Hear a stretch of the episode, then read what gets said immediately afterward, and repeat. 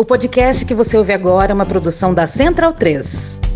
Bernardo Melo Franco no podcast O Assunto. A perversidade do Bolsonaro certamente vai ser lembrada pelo eleitor em 2022 e ela vai ser lembrada por qualquer pessoa que no futuro for revisitar esse momento tão triste da história do Brasil que a gente está vivendo agora. Então, bundão é o Jair.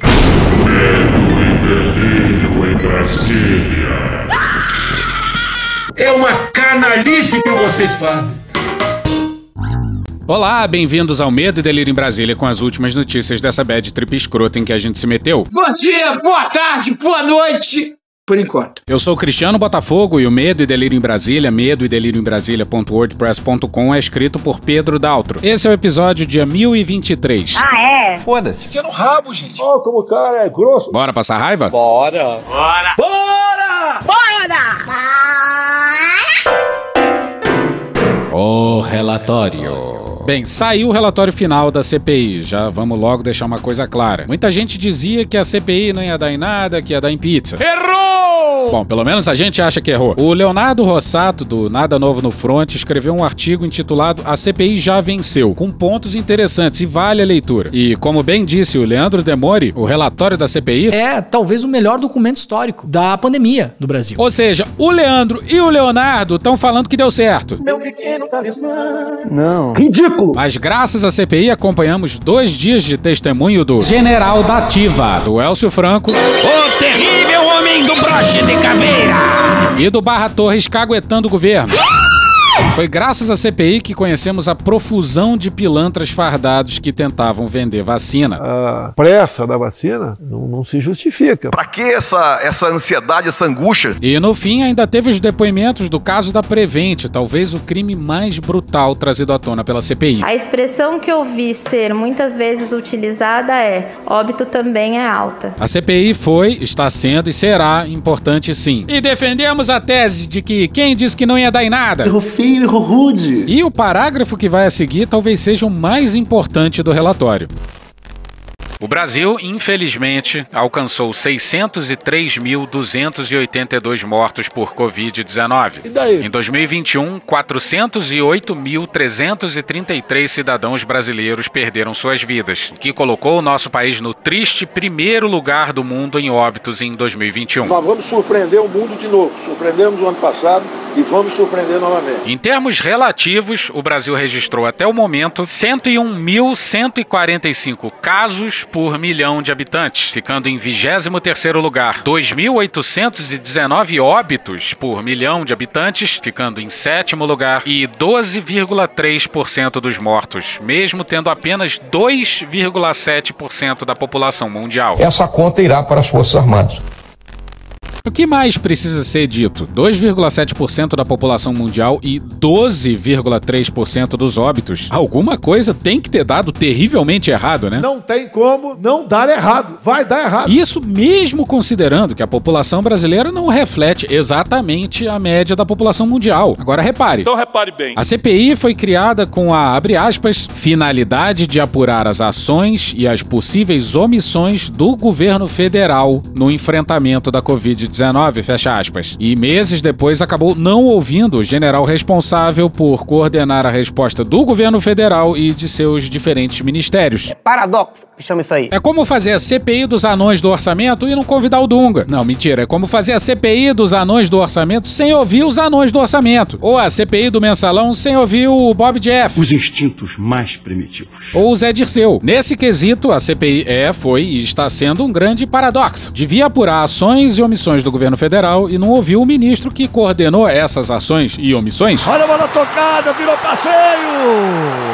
Bom, em julho de 2021, o ministro general riscou a linha no chão, em uma nota assinada com os comandantes das três forças. Abre aspas. Esta narrativa afastada dos fatos atinge as Forças Armadas de forma vil e leviana, tratando-se de uma acusação grave, infundada e, sobretudo, irresponsável. As Forças Armadas não aceitarão qualquer ataque leviano às instituições que defendem a democracia e a liberdade do povo brasileiro. Pois é, eles ameaçaram e os civis de novo capitularam. Braga Neto foi citado nos depoimentos de Pazuello, Elcio Franco, Ernesto Araújo e Barra Torres. A maioria das reuniões interministeriais acerca da pandemia se deu no seu ministério, da Casa Civil. Pois é, a Casa Civil era tocada por um general. E para ninguém ter dúvida de que se trata de um governo militar, sabe a decisão que, ao invés de garantir vacina para metade da população via COVAX Facility, decidiu-se por apenas 10%? Quem arbitrou a decisão foi o Braga Neto. Produção de cloroquina pelo laboratório do Exército antes mesmo do ofício da saúde? Também, agora há pouco, me reuni com o senhor Ministro da Defesa, onde decidimos que o Laboratório Químico e Farmacêutico do Exército deve imediatamente ampliar a sua produção desse medicamento. A tentativa de mudar a bula? Braga Neto era a testemunha ocular de tudo, ou de quase tudo. Tudo, ou quase tudo, passou pelo Braga Neto. E ele não foi ouvido na CPI. Porra, tá errado. E só vai responder por um mísero e solitário crime. Pros fardados, até o momento, tá saindo barato demais. Você tá maluco? Muito barato! E aqui a gente se vale de novo do Demore. Não pode, cara. Você tá maluco. Você tá maluco. Claro que pode. O Demore se deu ao trabalho de comparar o número de citações envolvendo os militares e figuras de menor importância, como Carlos Jordi e Carla Zambelli. Respirar gás carbônico acidifica o sangue. Edson Leal Pujol. Quem é Edson Leal Pujol? Vocês sabem, era o comandante do exército durante a maior parte do combate à pandemia e foi o cara que autorizou a produção de cloroquina no laboratório do exército. Número de estações, quantas vezes o relatório do Renan citou o Edson Leal Pujol? Nenhuma. Zero. Zero. Fernando Azevedo Silva, ministro do Bolsonaro, importantíssimo na decisão de produzir cloroquina no exército, ajudou o Bolsonaro a tomar essa decisão, não estava só cumprindo ordens, não é isso. Ajudou o Bolsonaro a tomar essa decisão, vou mostrar depois aqui como, por quê e quem falou isso. Número de citações do relatório do Renan, do Fernando Azevedo Silva, uma, uma. Luiz Eduardo Ramos, militar também, importantíssimo na cadeia de comando, ministro, né? A época, ministro do Bolsonaro. Número de citações do Luiz Eduardo Ramos no relatório do Renan, uma. Braga Neto, cinco estações. Esse Braga Neto que é um bosta. Calma, calma. Carlos Jordi, seis. Carla Zambelli, 8. Gente, a gente já descobriu a cloroquina. A cloroquina faz, ela cura as pessoas. Alan dos Santos, 14. É um menino mimado. E poderia continuar aqui, de personagens que têm um milésimo da importância. O Alan dos Santos foi citado 14 vezes. Tá na hora de falar grosso nessa porra! E o Fernando Azevedo Silva, uma. A Carla Zambelli foi citada 8 vezes. Tem caixão sendo enterrado vazio. E o Luiz Eduardo Ramos, uma. O Edson Pujol, nenhuma. Zero. E é por isso que a gente falou em capitulação. Edson Léo Pujol, citado zero vezes. Zero! Zero vezes. Não apareceu no relatório do Renan Calheiros. O Renan! Notícia da Folha. Exército destravou recursos públicos para a cloroquina dois dias depois da ordem de Bolsonaro. Aval foi do general Edson Leal Pujol, que comandava o exército naquele momento. E ponto final. E ponto final. E ponto final. E aí, olha que coisa curiosa, né? Atenção, é agora que o bicho vai pegar. O dinheiro Dinheiro! Para a produção de cloroquina, vocês lembram que o laboratório do exército, durante a pandemia, começou a produzir cloroquina doidado, produziu bilhões, zilhões, trilhões, zetalhões de Nem existe isso, você tá inventando palavras. bilhões, zilhões, trilhões, zetalhões de coisas de cloroquina, de tabletes de cloroquina que jamais vão ser consumidos na história da humanidade. O laboratório químico farmacêutico do Exército, o mais antigo do Brasil, o Exército tem aproveitado o espaço para aumentar a produção de cloroquina e álcool gel. Um milhão de comprimidos de cloroquina, de um lote de cloroquina a cada dois anos para quatro lotes a cada sete dias. Caralho! Ninguém nunca mais vai tomar aquilo, porque vai vencer tudo, porque não tem, vai demorar 600 anos pra consumir toda a cloroquina que o laboratório do exército fez. Eles vão ter que jogar aquilo não sei aonde, né? Tem que jogar aquilo não sei aonde. No cu! No cu! Pra quê? Vamos lembrar isso aqui, que é importante quem acompanha o Cama de Gato sabe. Qual era o projeto do governo Bolsonaro durante a pandemia? A minha especialidade é matar. pô. Olhando lá pra fora, principalmente pra Itália, eles perceberam que depois da primeira onda, a pandemia estava indo embora. Sabe de nada, inocente! Porque não tinha rolado segunda onda na Europa ainda. O que que eles fizeram com essa informação? Imaginando que estava indo embora de fato, naturalmente, assim, puf, tava indo embora. Puf, tchau, tô indo embora, né? Cansei, vou embora. A pandemia vai vai embora porque ela quer. Vambora! Eles trocaram o ministro da saúde, colocaram um general da ativa, General da Ativa. Eduardo Pazuello. Eu não sabia nem o que era o SUS. Mandaram o exército produzir cloroquina e focaram o combate da pandemia em cima desse remédio. Eu confio na hidroxicloroquina. E você? Pra quê? Pra que as pessoas tivessem uma certa segurança de que tinham um remédio Não queremos a vacina, nós a! Não queremos a vacina! Nós a! De que não era tão grave assim. Está sendo superdimensionado o poder destruidor desse vírus. Portanto, de que não precisava lockdown. Não justifica o lockdown. Que elas poderiam continuar saindo na rua para manter a economia girando. A economia não podia parar e o que eles tinham que fazer era isso: conceder esperança para que as pessoas saíssem às ruas. E essa esperança tinha o um nome: hidroxicloroquina. E quando a pandemia fosse embora pelo tal imunização de rebanho, que defenderam 400 milhões de vezes. Mais casos, então, nesse sentido, é melhor para essa imunização em Então, rebanho? o que aconteceu na Suécia é que eles acreditaram nisso e eles tiveram mais morte do que a Dinamarca. Porém, eles não trataram ninguém. Então, eu acredito que a gente possa ter um modelo de distanciamento social, de cuidados, etc., e, E de tratamento tratamento. E aí, com isso, a imunidade de rebanho vai acontecer sem muitos traumas. Inclusive criando um aplicativo para isso, o tal do Tratikov. O estado do Amazonas é o primeiro estado do Brasil que recebe o aplicativo Tratikov. Que tinha ali um ar científico, né, e tal. O que que ia acontecer se a pandemia realmente tivesse indo embora, sem vacinação, e se não tivesse segunda onda? O exército teria salvado o Brasil através do general Pazuello e do laboratório do exército produzindo o, o medicamento mágico. Esse era o plano. Deu merda. O, o grande problema é que a realidade acabou destruindo o plano, porque veio uma segunda onda muito mais avassaladora do que a primeira, e hoje temos aí mais de 600 mil mortos, certo? Pazuello virou ministro para dar a volta da vitória. Bom, muitos generais bizarramente acreditam em monstro comunista. Talvez por isso acreditaram também que a maior pandemia do mundo era só uma Histeria. Histeria. Histeria. Vocês têm noção do tamanho do erro? Do quão grotesco, macabro e criminoso isso aí é? Essa aposta insana deu em 12,3% dos óbitos do mundo. O Brasil com 2,7% da população. Tem que matar é mais. É uma carnificina, um rio de sangue. Esse governo aí matou centenas de milhares de pessoas que não precisavam morrer. São centenas de milhares de famílias enlutadas por uma estratégia insana feita também por militares. E aqui vai algo importante. Para alguns daqueles personagens e para o Bolsonaro também, o caminho é via Tribunal Penal Internacional. Por exemplo, é genocídio, eventualmente das populações indígenas, né? Que está bem caracterizado, mas o Bolsonaro escapou dessa. Então, os destinos serão esses. Eu acho que com o Bolsonaro, enquanto ele está no poder, não vai acontecer nada, mas vamos lembrar o seguinte: há crimes ali imprescritíveis. E o Bolsonaro sabe disso e sabe que não vai ser eleito no ano que vem, talvez, graças a Deus, aleluia. E é aí que o bicho pega. É por isso que eles estão preocupados. O que os caras querem é a nossa hemorroida. Bom, para as punições andarem por aqui, a gente depende de figuras como o Lira e o Aras. Todo mundo se fudeu. Então não gesta torcer por Aia. Vem Tribunal de Aia! Mas volta pro Demore. O dinheiro que saiu Dinheiro. do Exército para produzir cloroquina no laboratório do Exército saiu do Departamento Geral de Pessoal. Sabe quem era o chefe do Departamento Geral de Pessoal? Era um cara chamado, militar, lógico, né? Chamado Arthur Costa Moura. Quando teve a ordem do Bolsonaro para produzir cloroquina, o Arthur Costa Moura,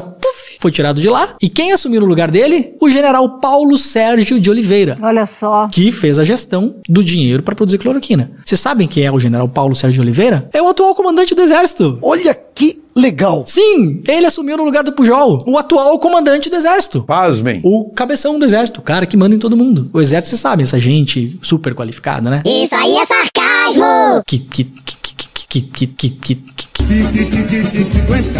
que que não gosta da gente, né? A gente civil burro aqui que não sabe fazer nada. Então, esse é o General Pujol. General Pujol está citado quantas vezes no relatório? Zero. Zero. Paulo Sérgio de Oliveira? Zero. Zero.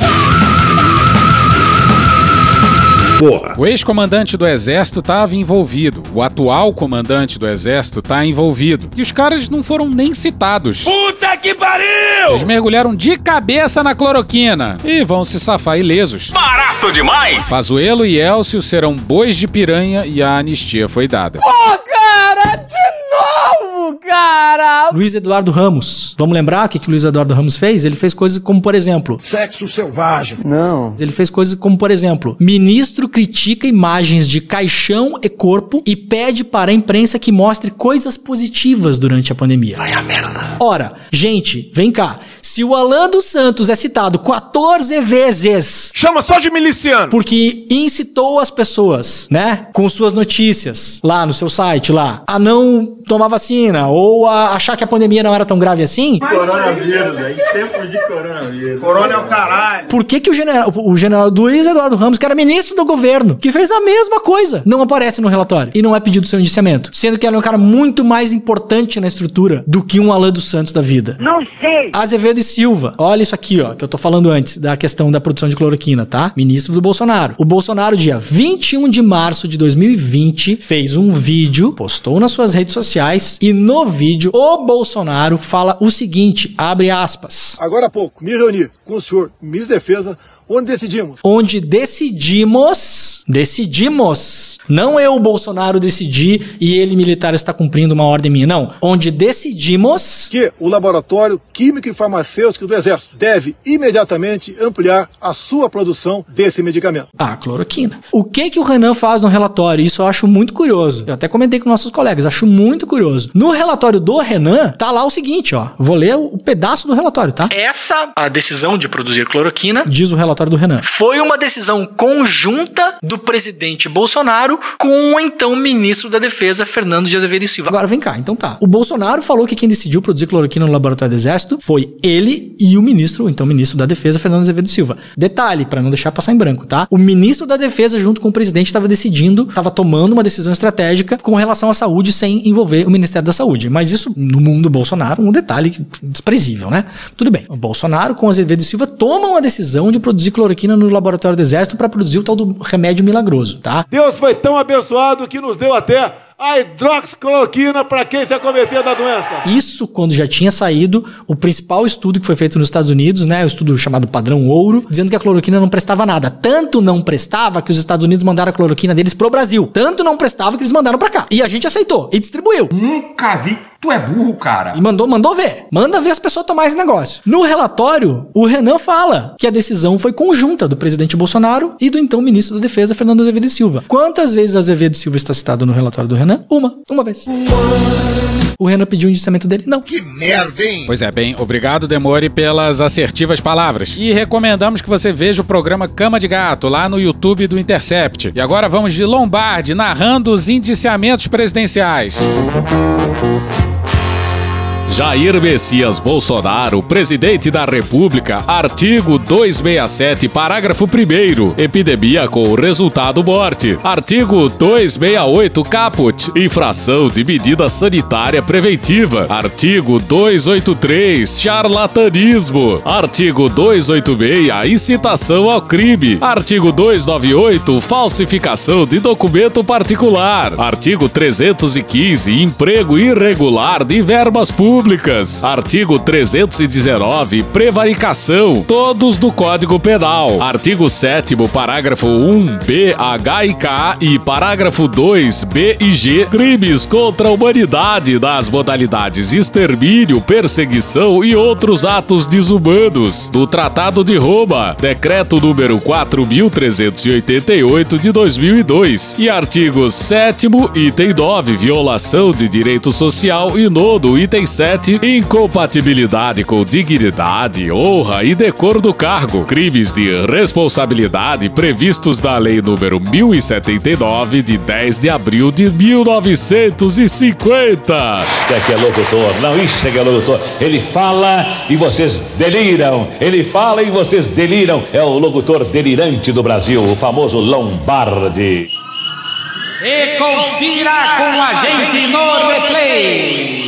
Renata Galf e Jéssica Brandino no dia 20 na Folha.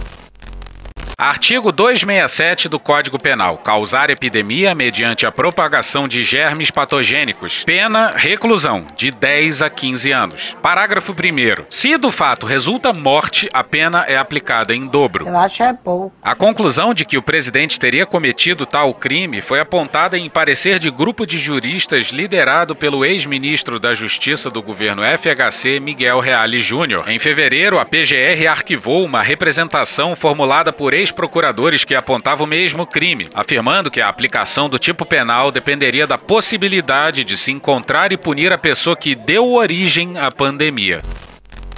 Ou seja, pra PGR, só não pode originar a pandemia, mas disseminar por aí tá tranquilo. Ou seja, só dá galho mesmo se você for um morcego ou um pangolim lá em Wuhan. E é justamente por isso que pode chegar em Haia. Vem Tribunal de Haia! Porque não tem justiça pro presidente da República. A coisa mais óbvia é que o Bolsonaro tá completamente blindado pelo Aras. Confesso, Aras, que foi um amor à primeira vista. Sobre essa, o Augusto Aras, se aparecer uma terceira vaga, eu espero que ninguém ali desapareça, né? Mas o Augusto Aras entra fortemente na terceira vaga. E vamos de novo pro Bernardo Melo Franco no podcast O Assunto. O problema da CPI é o seguinte: a CPI ela investiga, ela coleta informações, ela traz essas informações a público, mas ela não é a justiça. Ela não julga, ela não condena e ela não absolve.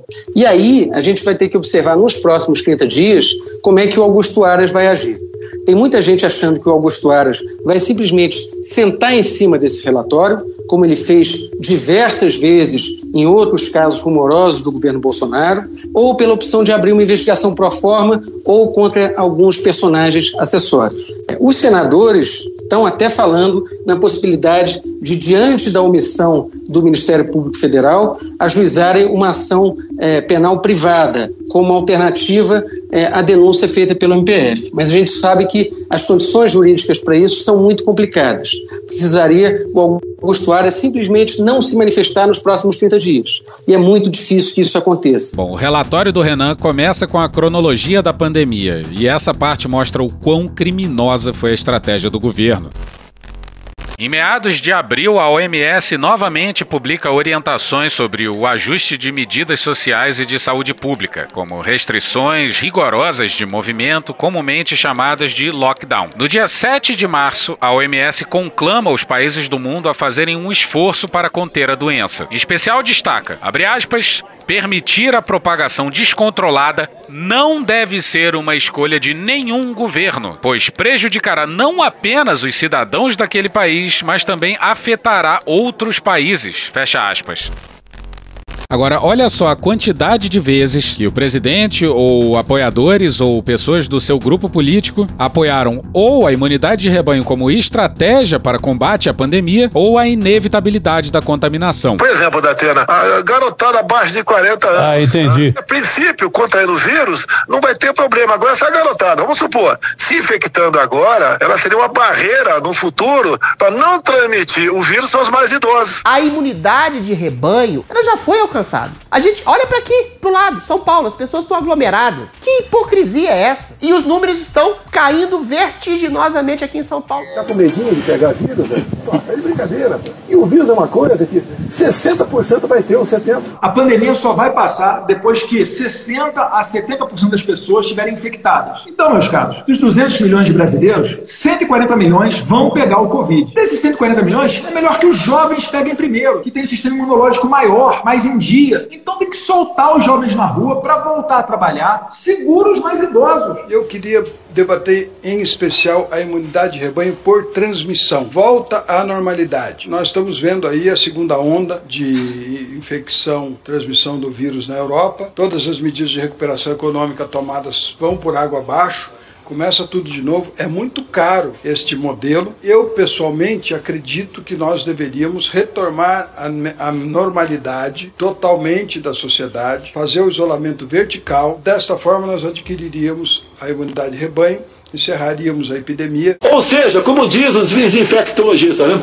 60% a 70% da população será infectada e só a partir daí nós teremos o país né, considerado como imunizado. Antes disso, isso não vai acontecer. Então, é a chuva que vai molhar 70% da população, não temos como fugir dessa realidade. Então, nós temos já uma parte da população já com imunidade cruzada, mais de 50% provavelmente. Então, para chegar à imunidade de rebanho, uh, não teremos que optar, uh, se, alcançar, almejar uma uh, imunidade de 60%, 70% mas apenas 25 a 30% já é suficiente. Esse vírus é igual uma chuva.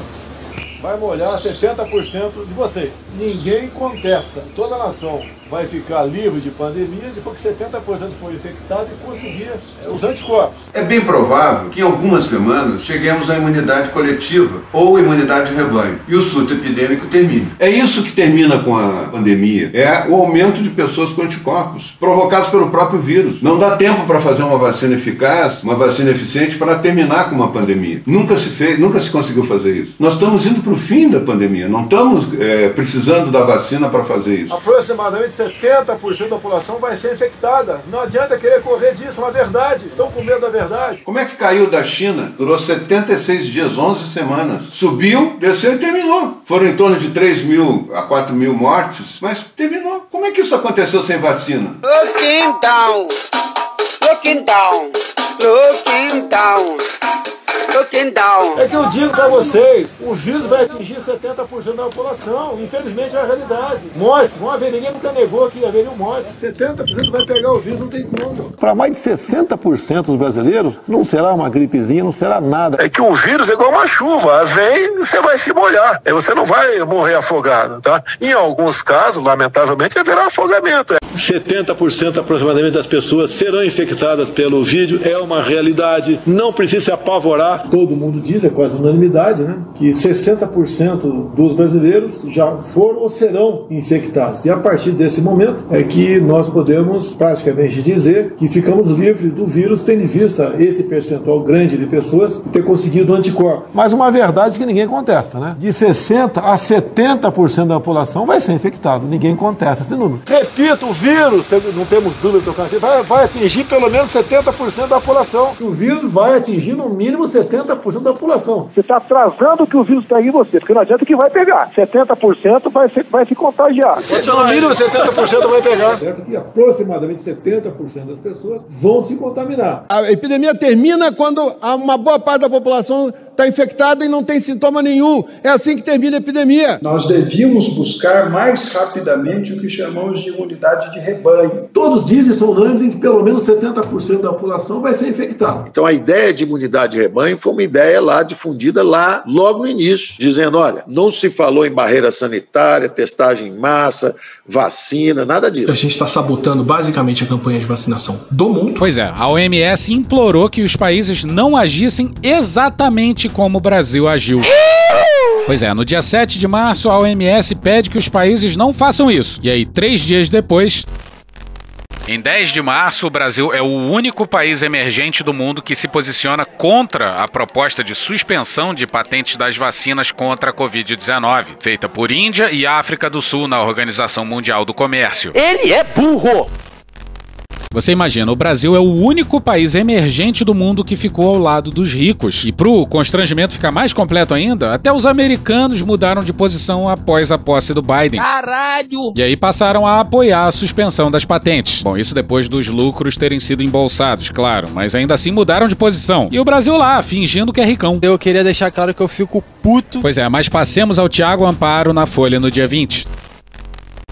O relatório da CPI escancara a porta do Tribunal Penal Internacional para que Bolsonaro por ela ingresse como o primeiro presidente acusado de extermínio. Esse grupo de extermínio, no meu entender, são muito bem-vindos. Se adotar o relatório como está, a CPI conduzirá Bolsonaro ao banco dos réus em Haia, onde merecerá estar. É pouco, é pouco. Não é acusação leviana. Dir-se-á na TV e em editoriais que se trata de ativismo e que, abre aspas, nenhum crime foi cometido especificamente contra indígenas, fecha aspas, esbravejarão que genocídio inexiste, para não normalizarmos o horror, é preciso dissecar os erros. O primeiro, o de que a acusação de genocídio seria incabível. A CPI avança ao chamar de crimes contra a humanidade o ataque sistemático à população civil. Isso é compatível com debater indícios de genocídio, que, ao contrário daquele, requerem intento étnico, como o veto à água ou distribuição de remédios sem eficácia para povos indígenas. Segundo erro, o de que não há crime por ser apenas omissão. Qualquer jurista sério sabe que omissão de quem tem o dever legal de agir é punível.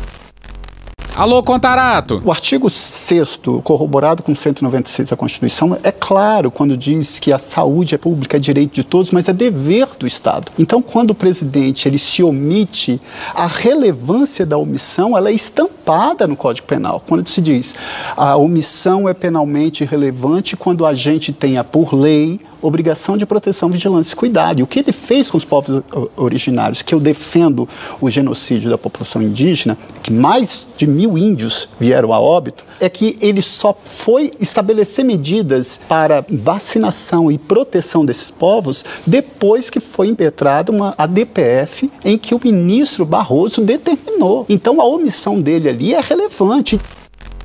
Inúmeras páginas foram escritas sobre os atos, não só omissões que compuseram o morticínio. Terceiro erro: dizer que não haveria crimes internacionais porque Bolsonaro não os teria praticado com suas mãos. Leis internacionais estipulam graus de responsabilização como incitação e colaboração por quem tem o controle de quem os perpetua. Ao não chamar genocídio por seu nome, a CPI evidencia que não há no país meios para investigar seriamente essas alegações. Fazê-lo de forma estratégica estratégica para ver o relatório aprovado não diminui a plausibilidade da acusação. Ao chamar ao menos de crime contra a humanidade, a CPI serve de antessala para o TPI, que, pela regra de complementariedade, deveria agir enquanto Aras e Lira dormem sobre pilhas de pedidos de investigação. Pobre o país que não chama os seus horrores pelo nome que tem. Paupérrimo o país que faz do silêncio sobre esses horrores o seu ofício. A CPI contribui para quebrar tal silêncio. A situação dos indígenas no Brasil já era muito complicada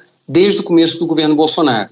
É, você tem um governo que se aliou ao garimpo ilegal, é, que se favorece o tempo todo fazendeiros, grileiros de terra e que põe em risco a integridade física dos índios. E isso ficou muito pior durante a pandemia, porque os indígenas foram praticamente deixados à própria sorte. É, você teve um abandono dessas populações, um abandono desses povos, e uma política completamente absurda de distribuir cloroquina nas aldeias. É, e, além disso, é, a CPI recebeu uma série de informes aí sobre fake news, sobre desinformação intencional. Quer dizer, você chega em áreas isoladas da Amazônia, onde a informação é, chega com mais dificuldade, as pessoas é, têm menos escolaridade, e você dissemina a ideia de que o índio não deve se vacinar, de que ele vai virar jacaré, é, de que a cloroquina vai salvá-lo, de que o coronavírus é uma gripezinha, e muita gente acreditou nisso, é, e a situação foi muito crítica, é muito crítica ainda em vários desses povos. É, o governo federal, ele abertamente agiu contra os indígenas na pandemia. Infelizmente, Renato, o que a gente pode dizer é que a CPI não deu é, o, a atenção devida para esse problema. E para encerrar, a psicopatia da família presidencial. Flavinho Desmaio, que já tinha desdenhado dos parentes de mortos pela Covid-19 que foram depor na CPI, chamando-os de militantes, agora mandou essa aqui. A questão do indiciamento do presidente, como é que ele vai receber tantos crimes aí imputados a ele, né? Claro que é uma sugestão de indiciamento. Você chegou a conversar com ele, ele está tranquilo, como é que tá? Olha, eu acho que ele receberia da seguinte forma, você conhece aquela gargalhada dele? que não tem o que fazer diferente disso. E para responder a isso, o próprio Flávio Bolsonaro. Se fuder, se fuder, se fuder. O fim do Bolsa Família e do teto de gastos. Bom, esse governo, a gente cansa de falar isso por aqui, tá completamente perdido. Se essa galera ficar 20 anos no poder, no vigésimo ano eles ainda serão incapazes de fazer uma peça orçamentária. Deu no que deu. Deu merda. E aí que eles não fazem a menor ideia de onde vai sair dinheiro para financiar o programa social que Bolsonaro quer usar como campanha de reeleição. Os caras chegaram a criar fonte de receita imaginária. Quer dizer, agora você pode justificar gastos apontando uma receita que ainda não existe, pois ainda está em tramitação no Congresso. Que beleza! Bom, na terça de manhã se soube que o governo anunciaria no fim da tarde o Auxílio Brasil, que viria a substituir o Bolsa Família, o que é uma desgrama. Imagina esse pessoal da escola de Chicago desenhando um programa para substituir o Bolsa Família. Tem tudo para não dar certo. E aqui a gente faz questão de colocar esse texto da Tereza Campelo, ex-ministra do Desenvolvimento Social e Combate à Fome no governo Dilma, e da Sandra Brandão, economista da Unicamp, na Folha no dia 19. Em 20 de outubro de 2021, o programa Bolsa Família completaria 18 anos. Se fosse um cidadão, estaria alcançando a maioridade. No entanto, apesar de sua trajetória de sucesso e do reconhecimento internacional que angariou, confirmados por dezenas de milhares de estudos realizados ao redor do mundo, sendo mais de 19.600 no Brasil, segundo a plataforma Lattes, em outubro de 2021, não haverá motivos para celebrar. De forma autoritária, desrespeitando a legislação e ferindo as melhores práticas sobre políticas públicas, Bolsonaro aniquilou o Bolsa Família. O programa foi extinto sem qualquer estudo técnico que desse suporte ao ato ou embasasse a opção pelo mal desenhado e insustentável programa que pretende substituí-lo. Formei um ministério extremamente técnico. Temos uma equipe de ministros fantástica, escolhida por critérios técnicos. Com certeza. Em seus 18 anos de existência, o Bolsa Família foi continuamente aprimorado, incorporando críticas e sugestões. Com base em dados e evidências,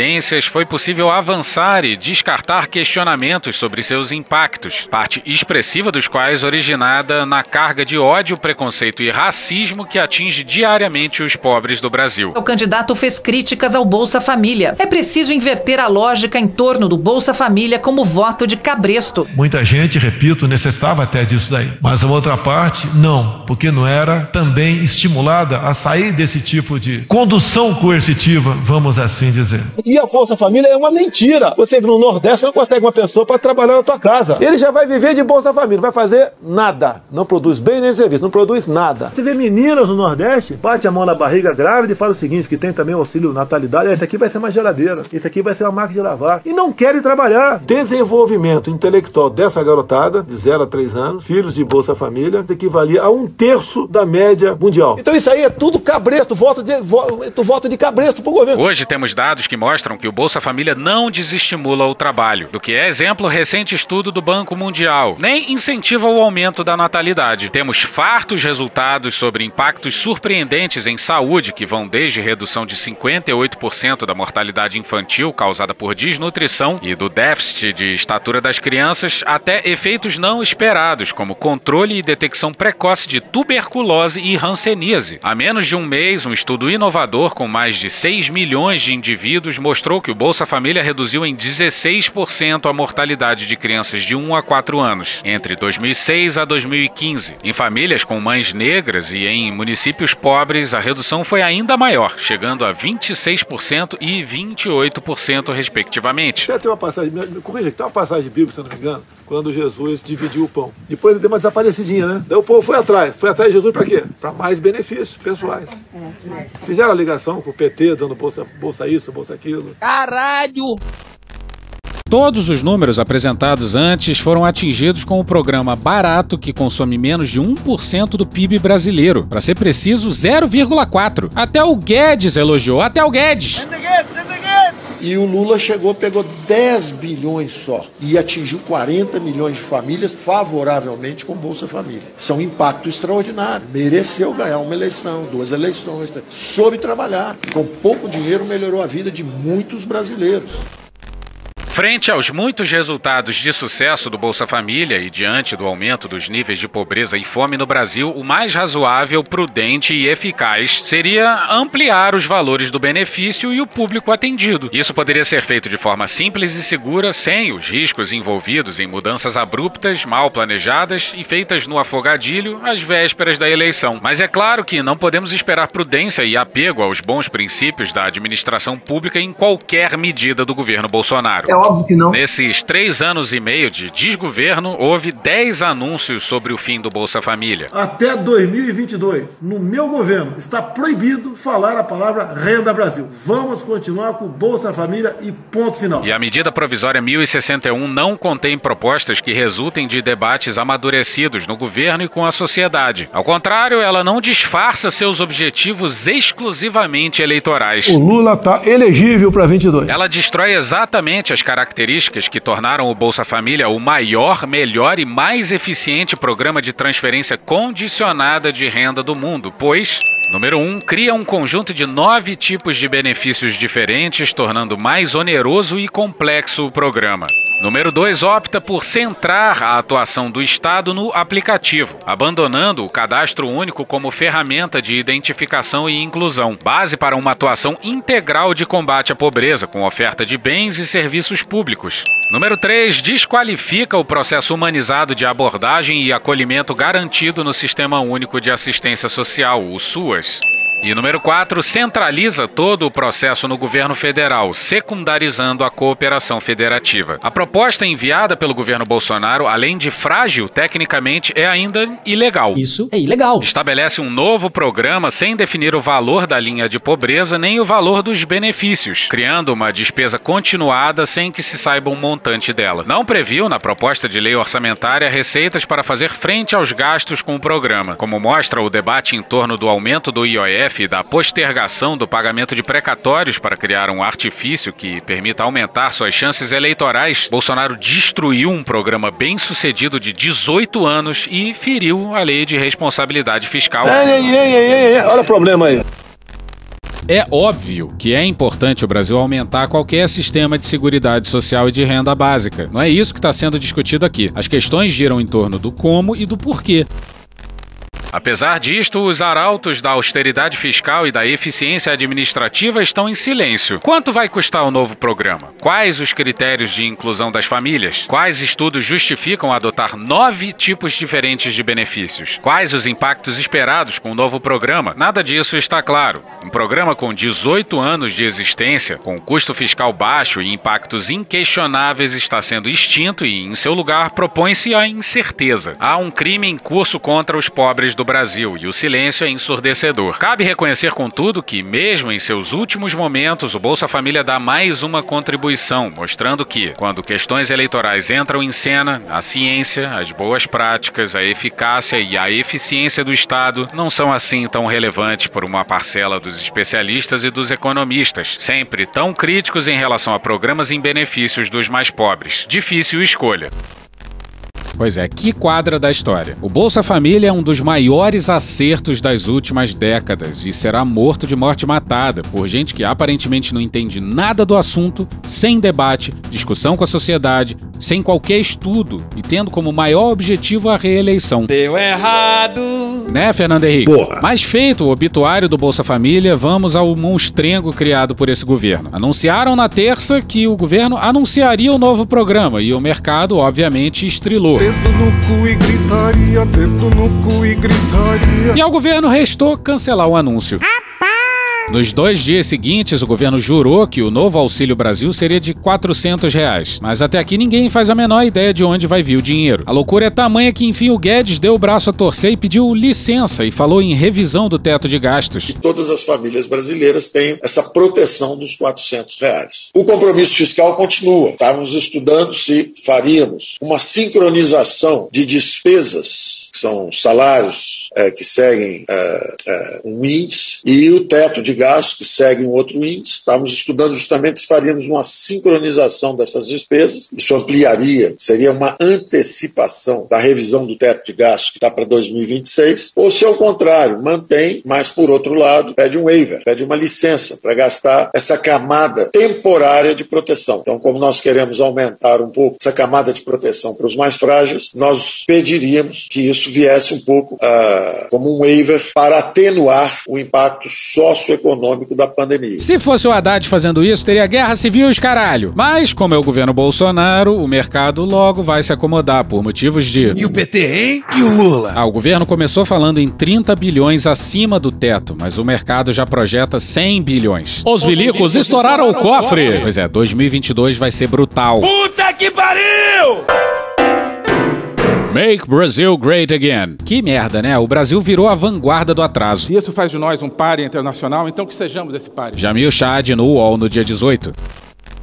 O governo brasileiro foi alçado ao papel de protagonista na defesa de uma agenda anti-aborto no cenário internacional, aplaudido pelo movimento ultraconservador de extrema-direita e religioso no mundo. É por isso que Deus te escolheu. A situação do aborto no Brasil é uma hipocrisia generalizada. O gesto de reconhecimento do papel do Brasil ocorreu na semana passada e quem fez questão de reforçar a postura foi Valerie Huber, ex-representante de Donald Trump para temas relacionados à saúde da mulher. Huber usou um discurso durante a adesão da Guatemala a uma coalizão anti-aborto, conhecida como Consenso de Genebra, para deixar claro que o bloco tem hoje o Brasil como líder. Contrário ao aborto. A aliança havia sido estabelecida no dia 20 de outubro de 2020, numa das últimas ações lideradas por Donald Trump e que contou com o apoio de Jair Bolsonaro, além de outros atores como Hungria, Polônia e governos do Oriente Médio, acusados de restringir direitos de mulheres, entre eles a Arábia Saudita. Eu sou totalmente contrário a qualquer hipótese de aborto. Com a chegada de Joe Biden ao poder nos Estados Unidos, a Casa Branca retirou os Estados Unidos da iniciativa. Em 2021, os americanos estabeleceram uma outra aliança com governos ocidentais e democráticos, pressionando por uma agenda progressista para mulheres e para o movimento LGBT. Agora, tá sentado? Tá sentada? Mas a manutenção do bloco ultraconservador, com cerca de 30 países, passou a ficar nas mãos do Brasil, por meio da ministra Damares Alves e da secretária de família Ângela Gandra. Ah, não, aí não, aí ele extrapolou. Pois é, Ângela Gandra. Sim, Gandra Martins. Quando ouviu o sobrenome já é melhor ficar atento. Eu conheço o doutor Ives Gandra. É que os juristas católicos, eles não são importantes porque são católicos. Eles são importantes porque são juristas. E como juristas, eles mostram que são católicos. É o quê? Sem Biden, coube à aliança festejar a adesão da Guatemala. O governo centro-americano, de relevância diplomática questionável no cenário internacional, decidiu aderir à aliança criada por governos ultraconservadores para frear o avanço de certos debates nos organismos internacionais e impedir qualquer referência ao aborto em textos oficiais da ONU, OMS e outras entidades. Infelizmente, a Argentina aprovou o aborto. No meu entender, isso é assassinato. Durante a cerimônia na Guatemala, coube a Valerie Huber usar seu discurso para destacar o papel do governo Bolsonaro na preservação da aliança. Abre aspas, estou muito contente que o Brasil seja agora o país líder dessa coalizão. Fecha aspas, disse a ex-secretária, que contou que foi ela quem recebeu o mandato de Trump para costurar a criação da coalizão. Aborto não! Hoje ela é a presidente da Institute for Women's Health. Abre aspas, o Brasil está muito afortunado por ter a ministra Damares Alves, uma líder para a dignidade da pessoa humana. Fecha aspas, disse a americana. Segundo ela, a vida está sob ataque. Pois é, e quem lidera a coalizão pela vida é o capitão que diz por aí que. Vão morrer gente? Vai morrer gente. Se vai morrer alguns inocentes, tudo bem. Tinha que matar é mais. A minha especialidade é matar, pô. E se esse mesmo deputado defender a adoção da pena capital e o venerável cardeal disser que vê tanto espírito no feto e nenhum no marginal. E olha como o Bannon, que será processado pelo ataque ao Capitólio, tá mexendo seus pauzinhos e Eduardo Bolsonaro tá na cena do crime. Miguel Gonzalez, Nayara Galahara Cortazar e Frederico Rivas Molina no El País no dia 18. Fundamentalistas católicos e evangélicos, neoconservadores e ultraliberais, populistas de direita e nostálgicos das ditaduras militares compõem a aliança anticomunista que o partido espanhol Vox está tecendo na América Latina. Eduardo Bolsonaro, filho e herdeiro político do presidente brasileiro, Keiko Fujimori, ex-candidata presidencial no Peru, e José Antônio Cast, líder do Partido Republicano Chileno que se opôs à revogação da Constituição legada por Pinochet, são algumas das das figuras mais destacadas desse conglomerado heterogêneo, unido por seu visceral rechaço aos governos de esquerda, tanto os autoritários como os democráticos. A ponta de lança do Vox foi a chamada Carta de Madrid, um manifesto que alerta para o suposto avanço do comunismo na iberosfera, o nome com que o Partido Radical de Direita, sempre atento ao marketing, rebatizou a Iberoamérica, uma parte da qual já teria sido sequestrada por regimes totalitários de inspiração comunista apoiados pelo narcotráfico sob o guarda-chuva do regime cubano. Fecha aspas. Estávamos à beira do socialismo. Santiago Abascal, presidente do Vox, anunciou seu propósito de dotar a carta, que atraiu mais de 8 mil adesões, de uma estrutura permanente e um plano de ação anual. Ou seja, passaria de ser um mero chamariz para se tornar uma nova organização internacional, o Foro de Madrid. Eduardo Bolsonaro está coladíssimo com o Vox. E é importante notar que depois dos Estados Unidos, o Bannon se virou para a Europa e falhou miseravelmente. O que restou é isso aí. Alô, Cunha Dublado, diz aí pra gente. Que Deus tenha May God have mercy on this nation. E hoje ficamos por aqui. Veja mais, muito mais em medo o blog escrito por Pedro Daltro. Esse episódio ou áudios de podcast O Assunto, programa do Datena, Wade Petrópolis, Choque de Cultura, Carla Bora, Domingão do Faustão, Intercept Brasil, Leandro e Leonardo, UOL, Cine Trash, Estadão, Sam Puncher, TV Senado, Porta dos Fundos, TV Câmara, Rede Globo, BMCBDF, Petit Jornal, Ceará Locutor, Jordi, Desmentindo Bolsonaro, Brian McKnight, Diogo Defante, Band Jornalismo, Cartoon Network, TV Brasil, Compadre Washington, Metrópolis, O Antagonista, Meteoro Brasil, Gustavo Mendes, Chico Buarque, Papo de Política, Leandro Hassum, Massacration, CNN Brasil, Bezerra da Silva, Caetano Veloso, Semana do Presidente, Bidis, Poder 360, Programa Cadeia, Programa Silvio Santos, Rádio Globo, Átila e Amarino, TV Folha, Roda Viva, Esporte TV, SBT News, Falha de Cobertura, Samuel Mariano, Programa do Ratinho, Drauzio Varela, Hora do Rush, Notas Taquigráficas do Senado Federal, BBC News Brasil, Chico Botelho, Rádio Band News FM, Globo News, Léo Stronda e The Office. Thank you! Contribua com a nossa campanha de financiamento coletivo. É só procurar por Medo e Delírio em Brasília no PicPay ou ir no apoia.se barra Medo e Delírio. Porra, doação ao caralho, porra. Não tem nem dinheiro pra me comprar um jogo de videogame, morou, cara? Pingando um capilé lá, vocês ajudam a gente a manter essa bagunça aqui. Assine o nosso feed no seu agregador de podcast favorito e escreve pra gente no Twitter. A gente joga coisa também no Instagram e no YouTube. E o nosso Faz Tudo Bernardo coloca também muita coisa no Cortes Medo e Delírio no Telegram. E agora a gente também tem uma loja, loja.medo e delírio em Brasília.com.br. Eu sou Cristiano Botafogo, um grande abraço e até a próxima. Bora passar a raiva junto? Bora! Permite uma parte? Não lhe dou a parte. Não lhe dou a parte. Olha, Renata, vai ser uma vergonha histórica para o Ministério Público Federal se o Procurador-Geral da República não denunciar o Bolsonaro por nenhum desses nove crimes.